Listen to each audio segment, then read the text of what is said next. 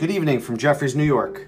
This is John Hartnett, and you are listening to U.S. Market Minutes, a daily podcast brought to you by the Jefferies U.S. Equity Trading Desk.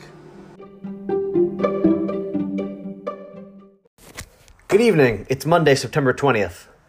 It was an ugly day on Wall Street on Monday, as the U.S. followed global markets lower on widespread fears of contagion around growth in China, as a mounting debt crisis looks unavoidable for Chinese real estate developer China Evergrande Group.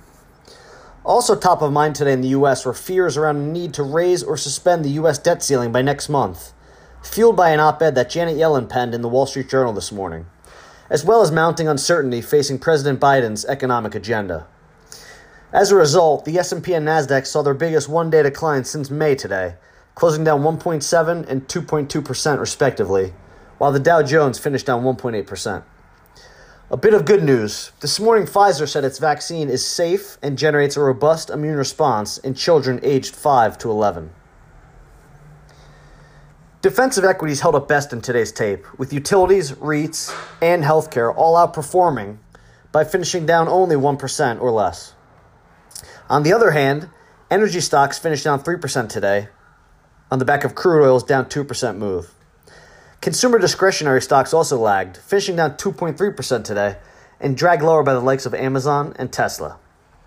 Financials were the third biggest laggard today, closing down 2.2% on broad weakness in the banks.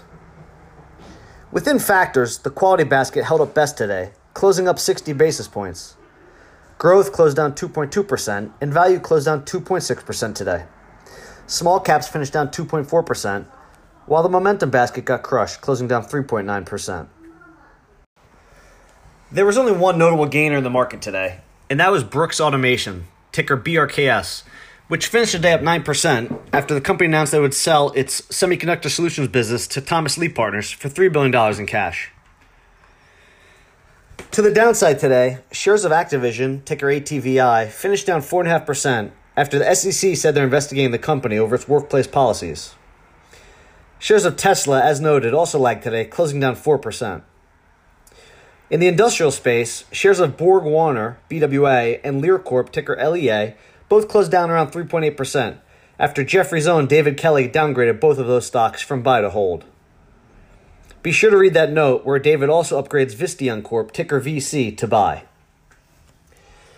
Peabody Energy, ticker BTU, finished down 3.7% today after Elliott Management announced a reduced stake in the company.